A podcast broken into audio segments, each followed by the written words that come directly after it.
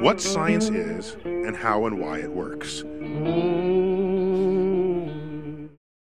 Если вы смотрели наш предыдущий выпуск, то наверняка вам интересно, что же стало с Бернис. Справилась ли она с депрессией? А тревога, она все еще ее мучает. Это очень мило, я ей обязательно передам. Но нас, изучающих психологию, больше всего интересуют немного другие вопросы. Помогла ли ей психотерапия? И что не менее важно, откуда мы это знаем? Как ни странно, но чаще всего врачи просто спрашивают своих подопечных и внимательно слушают, что они говорят. Бернис уже встала с кровати и вернулась к обычной жизни. Не случилось Случился ли очередной кризис в период экзаменов? Решилась ли она полететь в Мексику, чтобы повеселиться там с подругами? Психотерапевту было бы неплохо узнать о результатах лечения, но для нас важно подойти к вопросу по-научному, чтобы убедиться наверняка, что выбранный метод работает не только в частных случаях. Ведь есть еще и другие способы лечения, и они сильно отличаются от обычного для психотерапии, вы говорите, я слушаю. Они в равной степени связаны и с медициной, и с психологией, биомедицинские методы лечения. Это могут быть такие лекарства, как золофт, или препараты лития, и более редкие и инвазивные методы, например, магнитная стимуляция, нейронные импланты или даже лечение электрошоком. Да, оно до сих пор существует.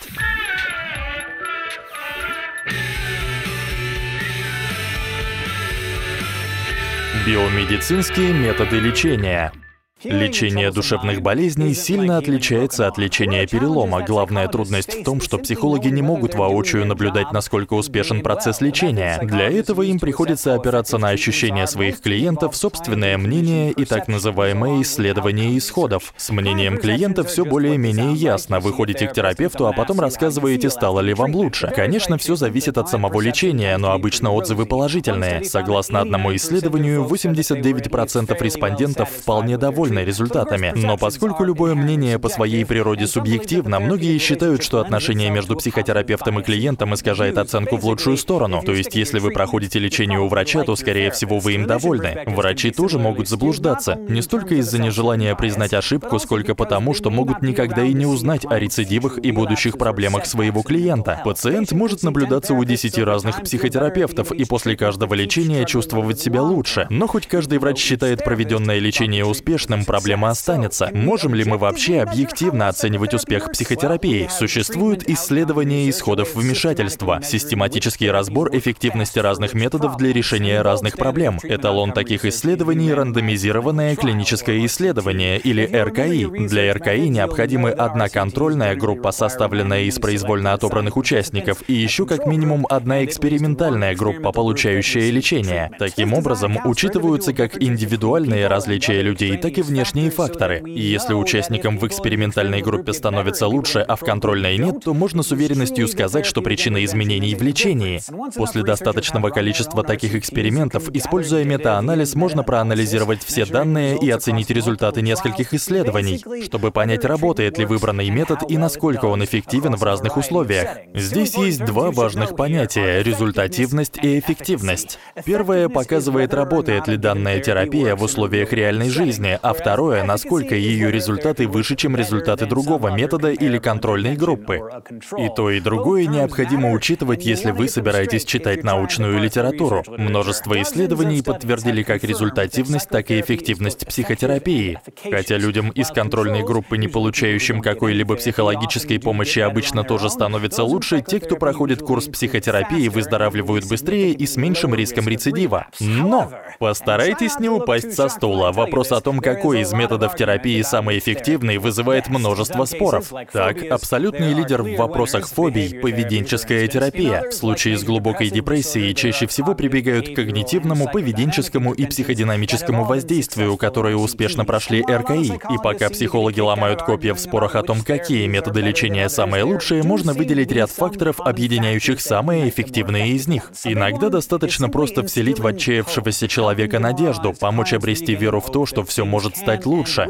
Также важно по-новому посмотреть на проблему, понять, что вашему беспокойству есть разумное объяснение и иначе взглянуть на себя, свое окружение и планы на будущее. Любой хороший психотерапевт выказывает подлинное сочувствие, выстраивая доверительные и участливые отношения. Они стремятся выслушать, понять и избегают осуждения, предлагая открытое и позитивное общение. Но психотерапия или лечение словом лишь один из методов решения психологических проблем. Часто бывает Бывает так, что в случаях с более серьезными заболеваниями приходится обращаться к биомедицинским методам, порой в комбинации с психотерапией. Они направлены на физиологическое изменение электрохимического состояния мозга при помощи лекарств, магнитных импульсов или даже электрического тока и хирургии. Как и следовало ожидать, медикаментозное лечение или лечение только таблетками самое распространенное. Психотропным считают любой препарат, влияющий на психическое состояние человека. Их делят на четыре основные группы – нейролептики, анксиолитики, антидепрессанты и нормотимики. И у каждого своя специфика действия. Нейролептики используют для лечения шизофрении и других серьезных психических заболеваний. Большинство из этих препаратов вмешиваются в работу дофамина в мозге, блокируя как его рецепторы, так и процесс обратного захвата. Методика основана на предположении, что гиперактивная дофаминовая система способствует шизофрении. Но, как и многие психотропные препараты, у нейролептиков есть довольно неприятные побочные эффекты. Анксиолитики или лекарства от тревоги чаще всего подавляют активность центральной нервной системы, совсем как крепкие алкогольные напитки. Это одна из причин, почему их ни в коем случае нельзя смешивать с выпивкой. Кроме того, такое приятное расслабленное состояние порой вызывает зависимость от препаратов. Антидепрессанты помогают при лечении депрессии, что логично, а также некоторых видов тревожных расстройств. Принцип действия разнится от препарата к препарату. Как правило, они влияют на уровень нейромедиаторов вроде серотонина и норадреналина в мозге, что помогает улучшить настроение и снизить тревогу. Самые распространенные —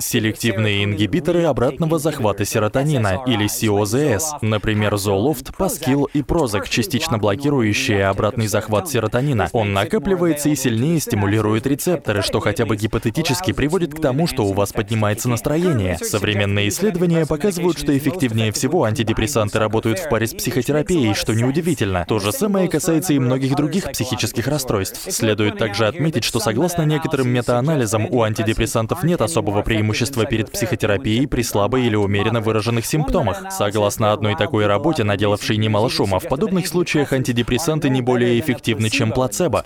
Поэтому психотропные препараты могут помочь, но иногда лучше начать с осознания истоков проблемы и проследить, как вы с ней справляетесь. А для этого отлично подходит психотерапия.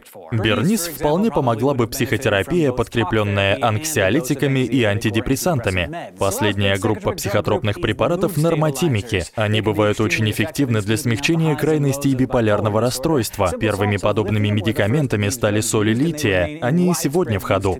Упомянутая недавно доктор Кей Редфилд Джеймисон сказала, что литий бережет меня от крайностей, снимает депрессию, успокаивает, не дает мне разрушить карьеру и отношения, спасает от лечебниц и смерти. Лекарство самый популярный, но не единственный биомедицинский метод. Еще есть электрошоковая терапия. Прошу меня выслушать. Да, уже долгие годы за этим методом следует вереница неприятных историй о несчастных, которых этот метод погрузил в забвение. Но он претерпел изменения и может помочь в лечении серьезной терапевтически резистентной депрессии. Официальное название — электросудорожная терапия или ЭСТ, во время которой через мозг пациента, находящегося под наркозом, пропускают электрический ток. Это возбуждает нейроны, активируя их, во время чего пациент переживает контролируемый припадок в течение примерно двух минут. Мы не можем точно сказать, как именно это помогает снизить отрицательные симптомы, но на этот счет существует несколько теорий. Возможно, судорожный приступ положительно влияет на активность нейромедиаторов в тех областях мозга, которые отвечают за настроение и эмоции, по сути перезапуская их при тяжелой депрессии. Или же электрические импульсы снижают активность гормонов стресса, которые, как мы знаем, влияет на сон, активность, аппетит и настроение.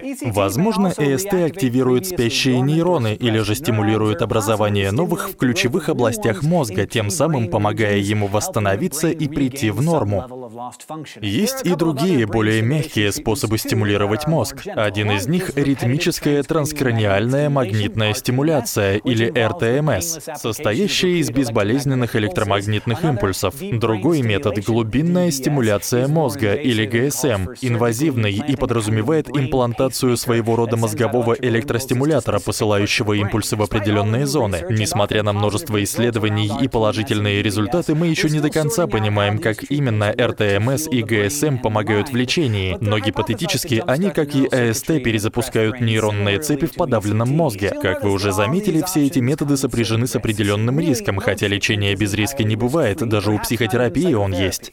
Следует добавить, что некоторые не столь серьезные проявления психических расстройств можно сгладить, изменив образ жизни. Час или даже полчаса аэробной нагрузки в день при легкой депрессии сравним с эффектом от антидепрессантов. Просто запомните, ежедневно и аэробное. Хороший сон, общение и правильное питание тоже влияют на настроение. Иными словами, здоровый образ жизни может помочь. Старинная английская пословица «на каждую болезнь найдется свое лекарство» здесь справедливо. То, что помогает одному пациенту, бесполезно для другого, а порой для успешного лечения нужно применять сразу несколько методик. Сегодня вы узнали, как мнение клиента, врача, исследования исходов и данные метаанализов помогают определить результативность и эффективность психологического лечения. Также мы поговорили о принципах работы биомедицинских методов лечения, четырех группах препаратов, электросудорожной терапии, транскраниальной магнитной стимуляции и глубинной стимуляции мозга, и о том, что в здоровом теле действительно может быть здоровый дух.